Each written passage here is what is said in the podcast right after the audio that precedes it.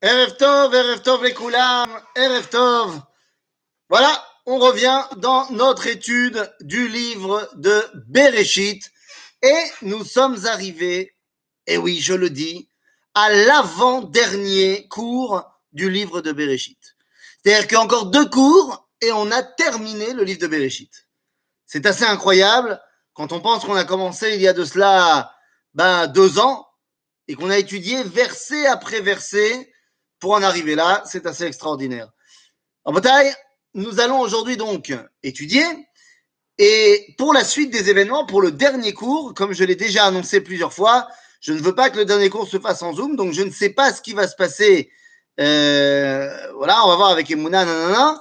Mais si on peut se retrouver la semaine prochaine, on se retrouve à Kol Tov et on terminera le dernier cours en chair et en os.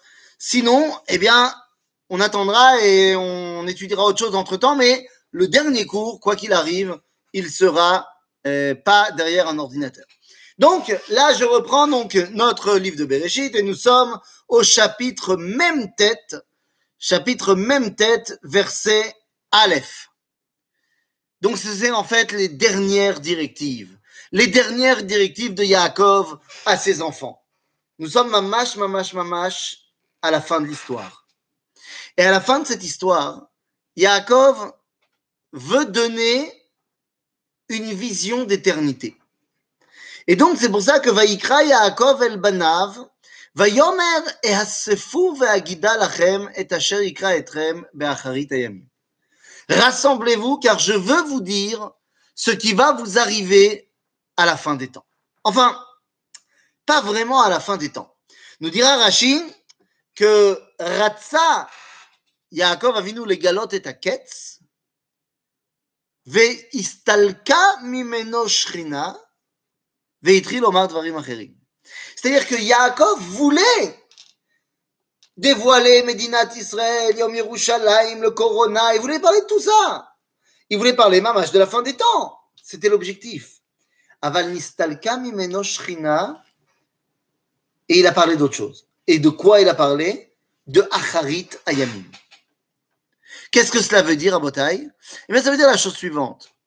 Acharit Hayamim, c'est un concept. Acharit Hayamim, c'est à chaque fois qu'on sort d'exil. À chaque fois qu'on sort d'exil, ça s'appelle Acharit Hayamim par rapport aux Yamim qu'on a passé en exil.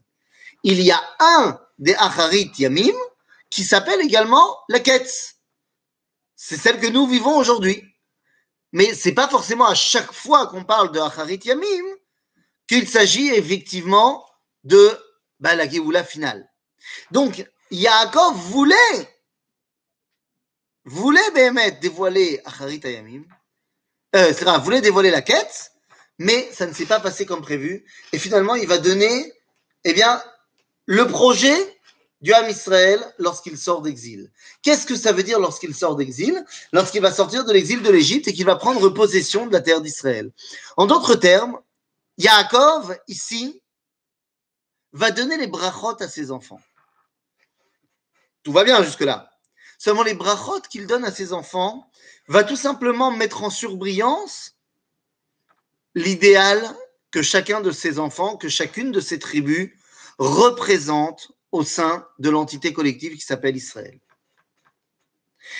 En fait, si on regarde de près les différentes brachot, eh bien, on va se rendre compte que chacun des 12 tribus a un rôle particulier à jouer que son frère ne peut pas remplir.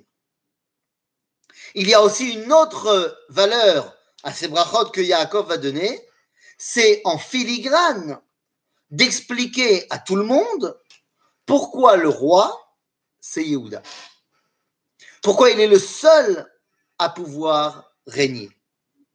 En fait, pas seulement dans la bracha que Yehuda va recevoir, mais également dans les brachot que les autres vont recevoir, on va pouvoir voir pourquoi ils ne peuvent pas être le chef.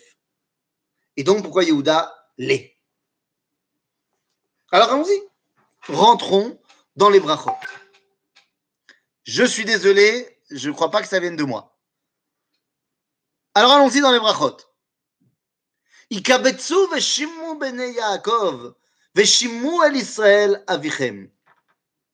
Il leur dit, écoutez, fils de Jacob, écoutez ce que Israël a à vous dire. Quelle est cette dualité? Eh bien oui, là il parle aux enfants de Yaakov, puisque nous sommes encore en exil, nous sommes au début de l'Égypte. Mais il dit, ce que je vous dis maintenant n'est pas une phrase d'exil, c'est une bracha qui provient de la dimension d'Israël, pour lorsque vous allez vous-même redevenir Israël. Avant que je rentre maintenant dans le verset guimel et donc dans le début des brachot, je vous invite deux secondes, à prendre la fin des brachot, le dernier verset que nous on va étudier aujourd'hui, à savoir au verset Kafret, on nous dit Kol elle shivtei Israël shenem asar, tous ceux-là sont les enfants, sont les tribus d'Israël, ils sont 12. Zot asher diber lahem aviem vaivarech otam ish asher kevirchato berach otam. Dit la Torah que Yaakov les a tous bénis, chacun selon sa beracha. Et donc, même si des fois ça va être difficile, et je pense particulièrement à Réhouven, Shimon et Lévi, eh bien ce que Yaakov leur dit, c'est une bracha. Pas un reproche, pas une réprimande, une bracha. Il va falloir qu'on essaye de comprendre comment. Ok? Trêve d'introduction, allons-y. Donc je reprends le verset Guimel, et c'est parti. Ah, oui Johan, ça va et toi? Tu me l'as envoyé? Ah, il y a 1 minute. Ah, t'es marrant. 2 secondes alors. Alors attendez, je me connecte également à Zoom. Hop là, voilà. Hop là.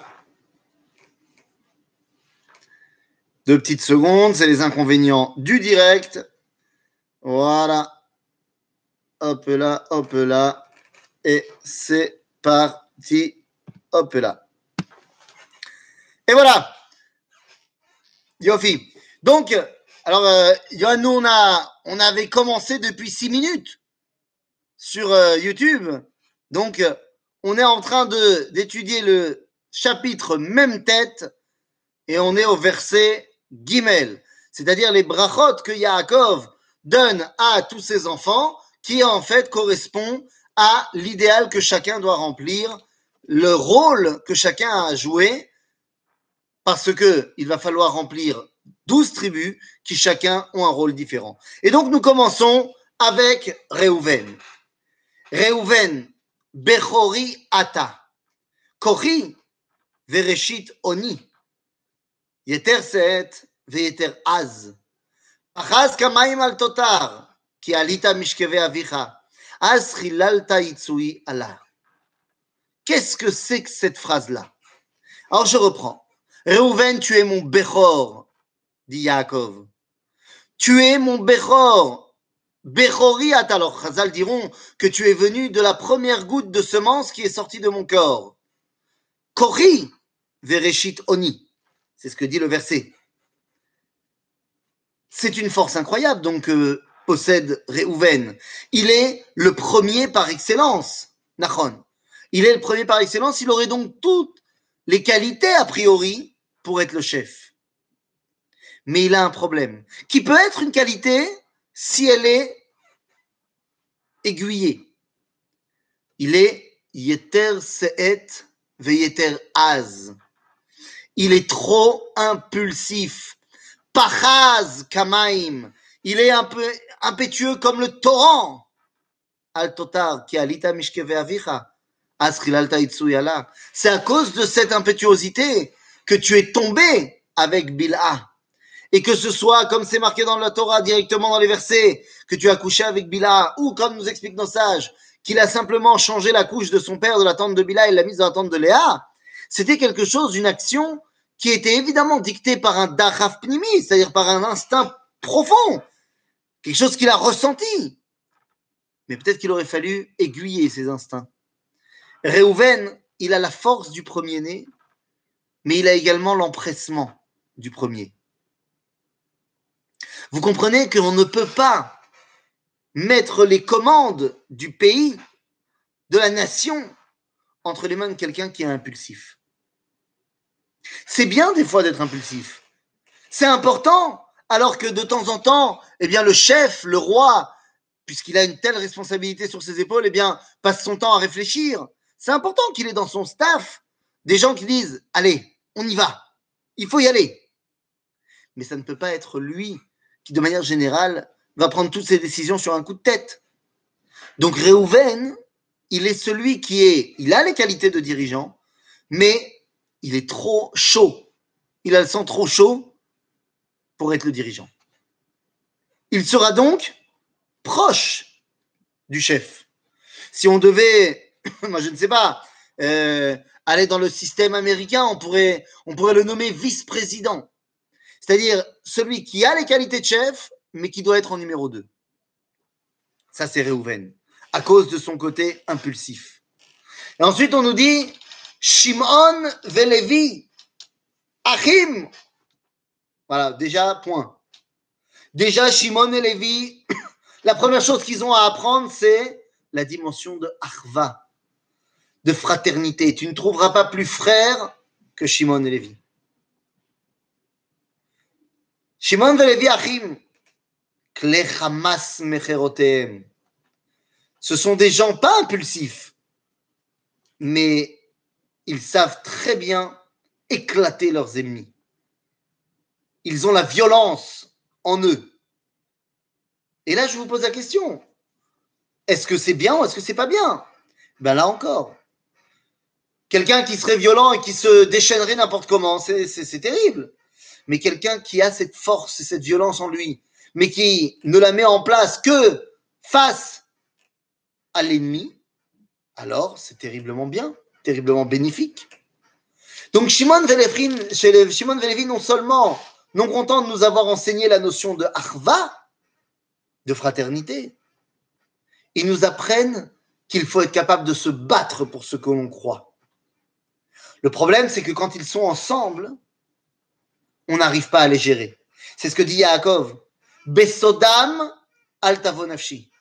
Ubi kehalam al techat kevodi. Besodam, ça veut dire du verbe istoded, être collé.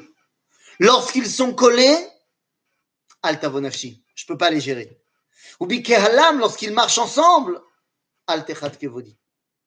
C'est-à-dire, je n'ai aucune emprise sur Shimon Vélévi quand ils sont ensemble. Personne ne peut les gérer. Qui a pas, qui ne peut pas, Margot Ish, au Birzonam Ikrouchor. Ils ont tué Shrem. C'est eux qui ont été les instigateurs de jeter Yosef dans le puits. Harur Apam, qui az, Vevratam qui kachata. Ce qu'ils ont fait à cause de ces qualités qui sont les leurs, c'est Harur. C'est terrible ce qu'ils ont fait. C'est pas bien d'avoir jeté Yosef dans le puits. Alors est-ce que ça veut dire que il n'y a rien à tirer de ces qualités qui sont les leurs? Eh bien si. Et c'est pourquoi Yaakov donne la solution. Achalkem beYaakov veAfitzem beYisraël. Je vais les séparer et les envoyer partout. C'est terriblement ingénieux. Bon, c'est de la névoie, vous me direz. Mais on a besoin de ces forces de Shimon et Lévi. On a besoin de ces gens qui sont prêts à se battre pour leur honneur, pour l'honneur du peuple juif. Je rappelle quand même les faits. Shimon et Lévi, c'est les gens qui, lorsqu'ils ont vu Dina se faire violer, n'ont pas accepté qu'on règle le problème comme ça. Ils ont dit « Rezona ya'aseh achotenu ». Notre sœur, c'est pas une prostituée. En d'autres termes, pour l'honneur d'Israël, Shimon et Lévi sont prêts à se battre jusqu'au bout. Même contre l'avis de la tête dirigeante, contre l'avis de Yaakov, à l'époque. Shimon et Lévi, donc, ils ont ces qualités incroyables, et on va donc les séparer et les diviser, disperser. Où sera Shimon? Shimon sera englobé dans Yehuda. De telle sorte que nos sages nous diront dans le Talmud que « Mishevet Shimon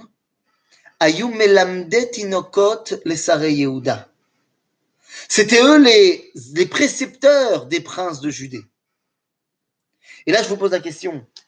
Quand on parle d'éducation, quand on parle d'être responsable de l'éducation d'un peuple, est-ce qu'il faut, en tête de liste, c'est-à-dire celui qui est la représentation de l'éducation, est-ce qu'il faut que ce soit un mathématicien ou est-ce qu'il faut que ce soit quelqu'un qui a devant ses yeux, d'abord et avant tout, le fait d'inculquer à la jeune génération la fierté d'appartenir à leur identité. Barour que c'est important les mathématiques, ce que tu veux. Mais le Aleph Bet du Chinour Hayehoudi, c'est d'être fier d'être juif. C'est Shimon. Shimon, sans aucun doute, fera un très bon ministre de l'éducation. Lévi, quant à lui, Lévi, il est partout. Lévi, il a été envoyé partout. Et son rôle, c'est tout simplement de savoir ce qui se passe chez tout le monde. Il est en contact avec tout le monde. C'est ça, Lévi. Cher Lévi, comme disait Rabbi Jacob. Il connaît les problèmes de chacun. Il est présent dans chaque tribu. Il n'y a pas de meilleur rôle pour Lévi. Il est en plus, comme dira le Rambam, préposé à l'enseignement de la Torah. C'est lui qui doit faire en sorte que personne n'étudie pas.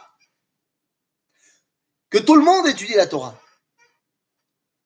Lévi, connaissant donc sa communauté, son peuple, fera le meilleur ministre de l'intérieur possible. Il sait ce qui se passe. À l'intérieur, il y est. Après cela, nous arrivons à Yehuda, mais je vais sauter Yehuda volontairement pour y revenir à la fin, évidemment.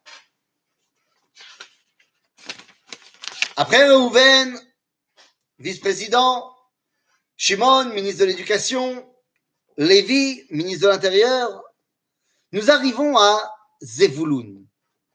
Zevulun, lechof yamim mishkon, vehu lechof oniot, ve'archato al tzidon. Zevulun, lechof yamim mishkon. À tort, les gens pensent que ça veut dire qu'il est sur la côte d'Israël. Non, c'est pas ce que nous dit le verset. Ou lechof yamim. Il accoste toujours dans des mers, c'est-à-dire sur les ports des autres pays. Il fait le commerce international. C'est lui qui amène la srora, c'est lui qui amène également toutes les marchandises qui sont de l'extérieur. C'est lui qui amènera également les gens à faire tchouva, nous disent nos sages. Parce que quand il arrive dans les autres pays, les gens voient Zvouloun, c'est-à-dire se voient ce juif-là, ou ses descendants, ces juifs-là, ils voient leur comportement. Ils disent, mais c'est extraordinaire, d'où vous avez appris ça? Dis-nous, on vient de Jérusalem, viens, je vais te montrer. Et donc plein de gens se convertissaient en venant avec Zvouloun. Mais Zvouloun, son rôle numéro 1, c'est de faire du commerce extérieur. Tu comprends que tu ne peux pas donner. C'est comme Shimon et Lévi, je n'ai pas dit, mais pourquoi tu ne peux pas donner le rôle de chef à Shimon et Lévi? On a dit qu'on avait besoin de leur force. Nahon, mais ce sont des fanatiques. Ce sont des fanatiques, soit religieux, soit nationaux. On en a besoin de temps en temps, mais tu ne peux pas leur donner les clés du pouvoir. Impossible. Imagine-toi une ville où tout le monde est fanatique religieux. Il va voyer. Heureusement que c'est que théorique et ça n'arrive pas. Zvouloun, quant à lui, vous avez compris, il est le ministre de l'économie par excellence. Mais tu ne peux pas lui donner à lui les clés du pouvoir, parce qu'à ce moment-là, toute sa vision politique ne sera qu'économique, en fait. Non, dans un État, dans une nation, dans une souveraineté, il y a des dimensions autrement plus importantes que l'économie. L'économie est très importante, mais il y a des dimensions qui la dépassent. Il sera donc un parfait ministre de l'économie. Yissachar, Chamor Garen. Yissachar, c'est un Chamor Garen. C'est-à-dire un animal qui est capable de porter un poids très lourd, mais il l'accepte. Yissachar lui aussi. Mais quel est ce poids? Yissachar, Chamor Garen. Rovetz ben amishpetain. Il est tout le temps entre les lois. On parle quoi de loi? On parle quelle loi? On parle ici des lois de la Torah, évidemment. Ils sont prêts à étudier la Torah et à en payer le prix.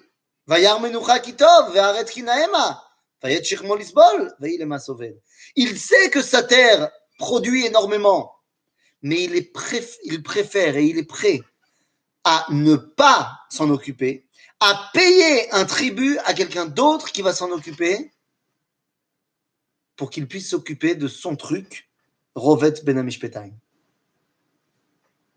Issachar, il est prêt à étudier 14-16 heures par jour au Beth Hamidrash. Nous dirons Chazal, Arbe Rache Sanedraot Yatsumi Issachar. Beaucoup de chefs du Sanhedrin viennent de Issachar. Issachar, c'est le Ben Yeshiva par excellence. Alors oui, il sait qu'il n'aura pas une vie faite de luxe. Il est prêt à en payer le prix, ou Hamor Garen. Ou Rovetz ben Amishpetaim, c'est ça qu'il fait kiffer. Et il est prêt à en payer le prix. C'est fondamental d'avoir des gens qui sont kol kulam dans la Torah.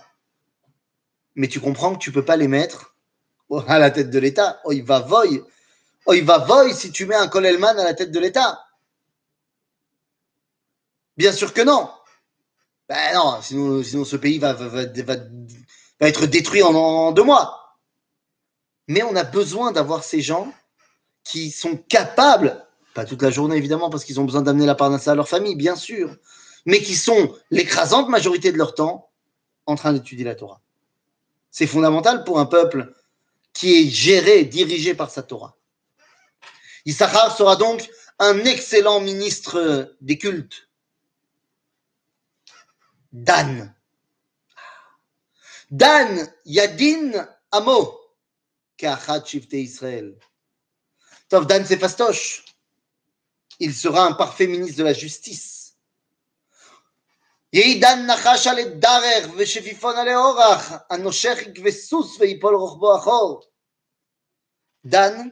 c'est un outsider. Dan, il vit selon la loi, mais il ne vit qu'en marge des autres gens. Parce que je vous rappelle que dans la société humaine, tu ne peux pas vivre une interaction humaine uniquement avec la loi. N'en déplaise à nos amis qui veulent nous formatiser dans ce corona, on ne peut pas formatiser l'humanité uniquement par la loi. Je rappellerai ce que dit le Talmud Yerushalmi à propos de la destruction du temple, du 2e temple. Il dit que Lo Charva Yerushalayim ella shedanu ba din Torah.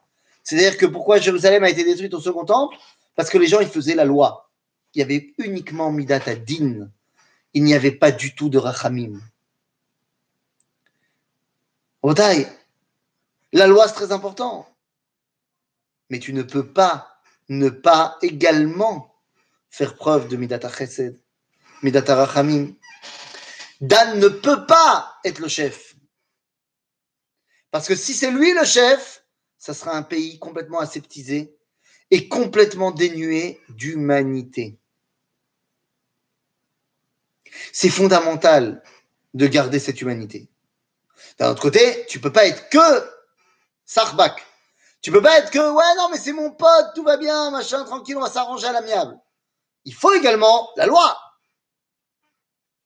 Et c'est pour ça qu'une fois qu'on demande le Mishpat de Dan Yadin Amo Kachat Shifte Israël, alors on va pouvoir te dire L'Ishuatra Kiviti Hashem. Mais c'est l'Ishuatra. On parle de quel Yeshua? De l'Ishua de Dieu. L'Ishuatra Kiviti Hashem. Anikolka Chotse. Sheyelecha Yeshua. En d'autres termes, que tu puisses être dévoilé dans ce monde. Pour pouvoir être dévoilé dans ce monde, il ne faut pas se contenter que de Tzedaka. Et là, il faut également Mishpat. L'Eman Yitzaveh et Banav et Beto Acharav Laazot Tzedaka ou Mishpat. Donc Dan sera un très bon ministre de la justice. Gad, quant à lui, fastoche, Gad, Gedud Yegudenu, Vou Yagud Akev. Gad, c'est un Gdoud. Gad, il est né avec le bras comme ça. Il est né au garde à vous, Gad. Gad, c'est un militaire, c'est un soldat. C'est un soldat, donc pas facile. C'est sûr qu'il sera ministre de la Défense, celui-là. Mais c'est sûr et certain qu'il ne peut pas être le chef. T'imagines? un chef qui est soldat, qui ne voit que par le prisme militaire. Et qu'est-ce qu'on fait en temps de paix? Ben, en temps de paix, on ne sait plus quoi faire. C'est extraordinaire. On avait en Israël un parti politique avec à sa tête 3 chefs d'état-major, 3 hommes qui sont des soldats dans l'âme. Ben, la seule chose qu'ils ont réussi finalement à faire, c'est de se faire la guerre entre eux. Ben oui, parce qu'ils connaissent la guerre. La paix, ils ne connaissent pas. Donc, ben, Gad, il peut être un très bon ministre de la Défense. Il ne peut certainement pas être le chef. Mais Asher, Shemena Lachmo, Veu Yiten Ma'adane Melech. Asher, Shemena Lachmo. Asher, d'ailleurs son territoire dans la terre d'Israël, c'est le territoire où il y a le plus d'abondance. C'est de lui que vient la nourriture pour tout le monde. C'est lui qui donne à manger à tout le monde. Nous, c'est le ministre de l'Agriculture, de la Révachat, ce que tu veux. Grâce à lui, à Israël, il a à manger.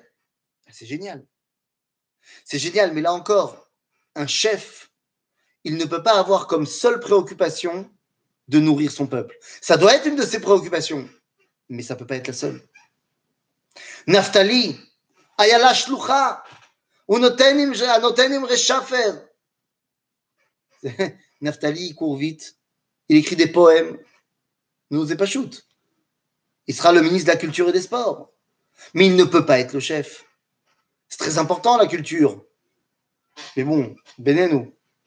Le sport, génial. Enfin bon, tu ne vas pas mettre un sportif à la tête de l'État, il ne faut pas non plus exagérer. Ben Porat Yosef. Ben Porat Alehaïn. Ouh, papa, il est génial celui-là. Ça commence fort. Tu vois que Yaakov, quand même, c'est Yosef, il a un petit truc chez Yosef. Il te dit Ben Porat Yosef, Ben Porat Alehaïn, Benot Saada Aleshour. Il est génial. Toutes les filles courent derrière lui. Et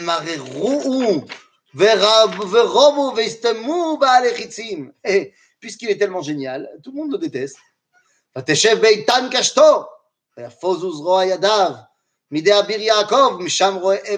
Mais lui, il s'en fout, il est stoïque. Il sait qu'il est au top. Et bien, il reste au top. Mais la vira veyazvreka. Tous ces versets, 4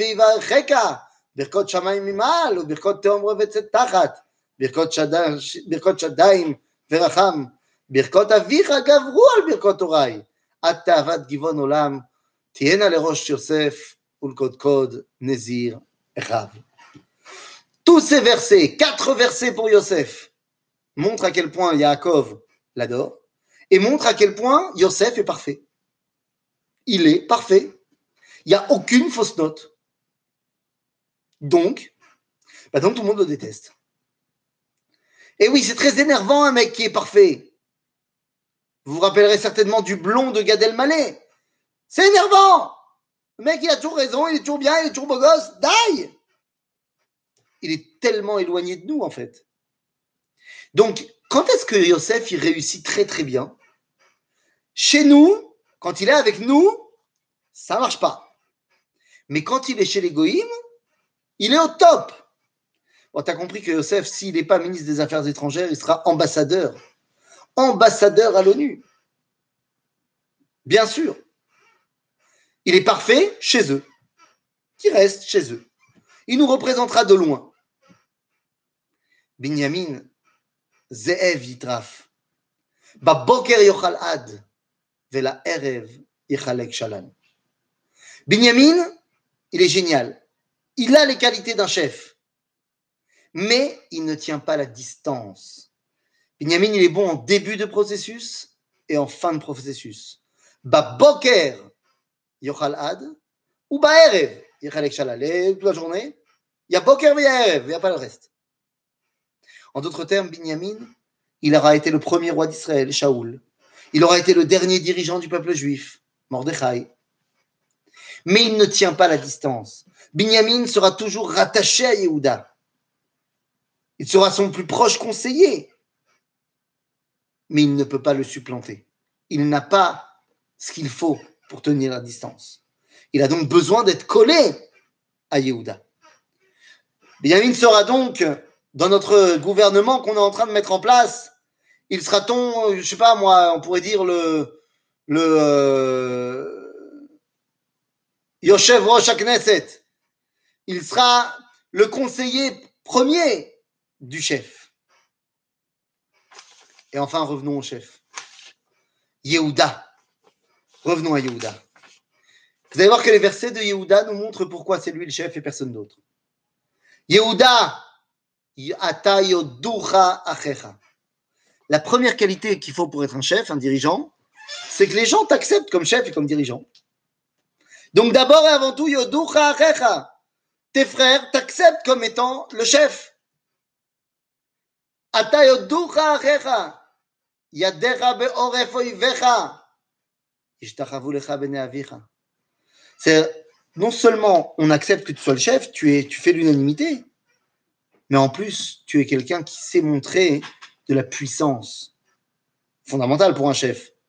Tu as ta main à la gorge de tes ennemis.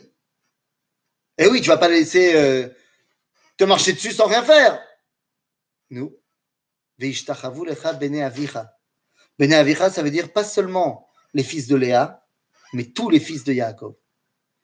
Et pourquoi il a ces capacités de dirigeant, de leadership?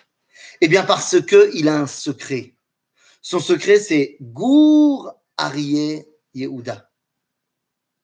Kodem Kol Gour et ensuite seulement Arié. Gour, c'est un petit lionceau.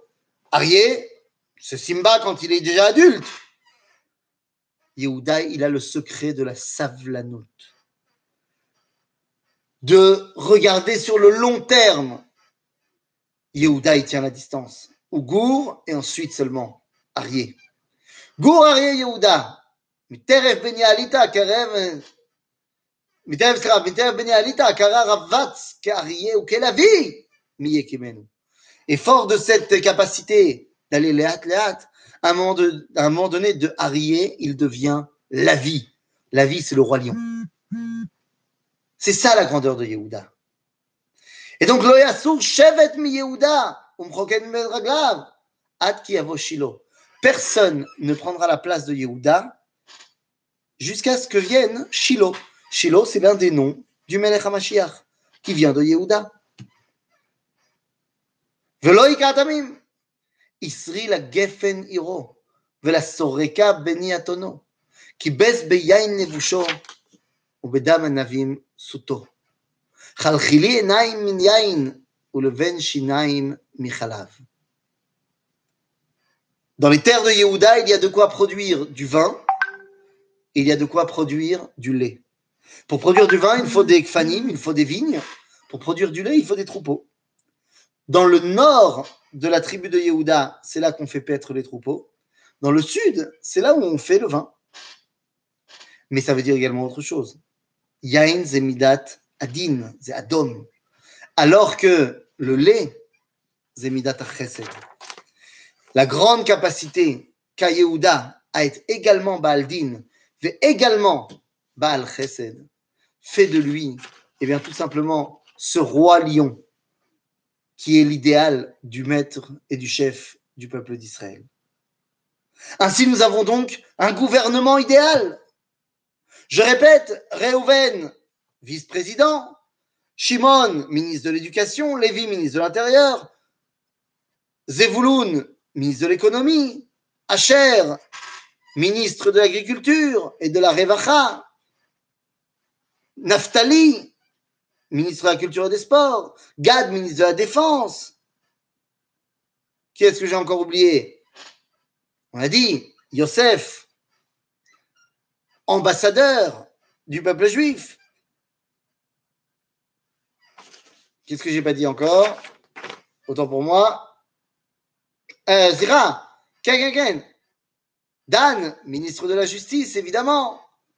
On parlait également de Issachar, ministre du Culte. Et enfin, eh bien, nous avions évoqué Binyamin, le conseiller du Premier ministre, du roi, et Yehuda, Melech Israël. À Botaï, une fois qu'on a dit ça, eh bien, je reviens sur le verset qu'Afret, qui nous dit Kol ele shivte Israël shne masar. Tout cela sont les enfants d'Israël, ils sont 12. וזאת אשר דיבר להם אביהם ויברך אותם איש אשר כברכתו ברך אותם. Voilà, nous avons tout simplement l'idéal de ce que représentent les 12 côtés du peuple juif. Et je ne sais pas si je peux me permettre de vous le dire. Pourquoi n'a-t-il pas béni Dina ? Ah, pour une raison très simple. Il ne bénit pas Dina parce que Dina ne va pas être une des tribus d'Israël. C'est-à-dire que Dina, malheureusement, finalement, nous dit le Midrash, va être prise par Shimon.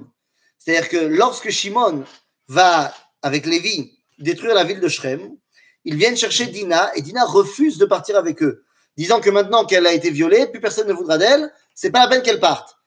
Et Shimon lui promet qu'elle viendra avec lui, qu'elle sera comme sa femme.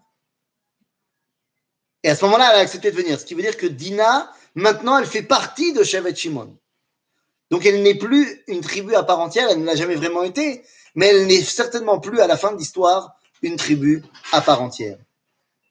Maintenant qu'on a écrit tout cela, qu'on a expliqué tout cela, eh bien en fait, on a tout simplement mis en place l'idéal de ces 12 tribus. Et je ne sais pas si je peux me permettre de le dire, mais quelque part, eh bien, chacun d'entre nous, on peut sentir vers quoi on est plus attiré.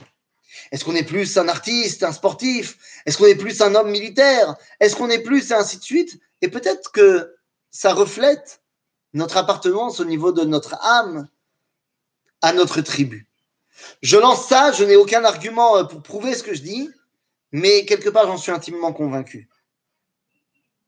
Une fois qu'on a dit cela, eh bien, il ne reste plus qu'à nous séparer de Yaakov, nous séparer de Yosef, et en fait tirer un trait sur ce livre de Béréchit qui nous a présenté le peuple juif. Comment cette histoire se termine ? Quel est le trait qui est tiré sur la fin du livre de Béréchit ? Eh bien ça, c'est ce qu'on verra dans notre dernier cours. Pourtant, nous ne sommes aujourd'hui que 2,5 tribus. Tu as raison, quoique. Tu as raison, quoique. C'est-à-dire, tu parles de Yehuda, Binyamin et un peu de Lévi. Mais ce n'est pas vraiment exact. Pourquoi ? Eh bien, parce que Yoshiyahu Melech Yehuda, après la débacle face à Sancheriv et la destruction du royaume du Nord, eh bien, Yoshiyahu Melech Yehuda a ouvert les frontières de Yehuda pour les réfugiés du Nord. Et donc, il y a parmi nous, parmi ce Eretz Yehuda, plein de réfugiés qui étaient des 12 tribus. Donc, qui sait ? Peut-être qu'il y a encore parmi nous ces 12 tribus. Mais même s'il n'y a pas, le Rav Kook explique que Am Yisraël a reproduit les 12 tribus de manière mélachoutite. Et dans la mesure où, d'après Rabbi Akiva, eh bien, les 12 tribus vont revenir à un moment donné, même celles qui ont été exilées à l'Édé Sancheriv, eh bien, il est tout à fait possible d'aiguiser nos sens pour se ressentir comme étant appartenant à une tribu qui nous parle au niveau de notre cœur. Je ne peux pas te le prouver, mais c'est une conviction profonde. Comment est-ce qu'on va tirer un trait sur le livre de Béréchit et se permettre à se préparer à l'entrée dans le livre de Shemot ? Eh bien, ce sera le but de notre dernier cours qui aura soit lieu la semaine prochaine en chair et en os, soit quand on pourra se voir en chair et en os. Sur ce, je vous dis à bientôt et surtout, Chag, Shavuot, Sameach. À bientôt tout le monde.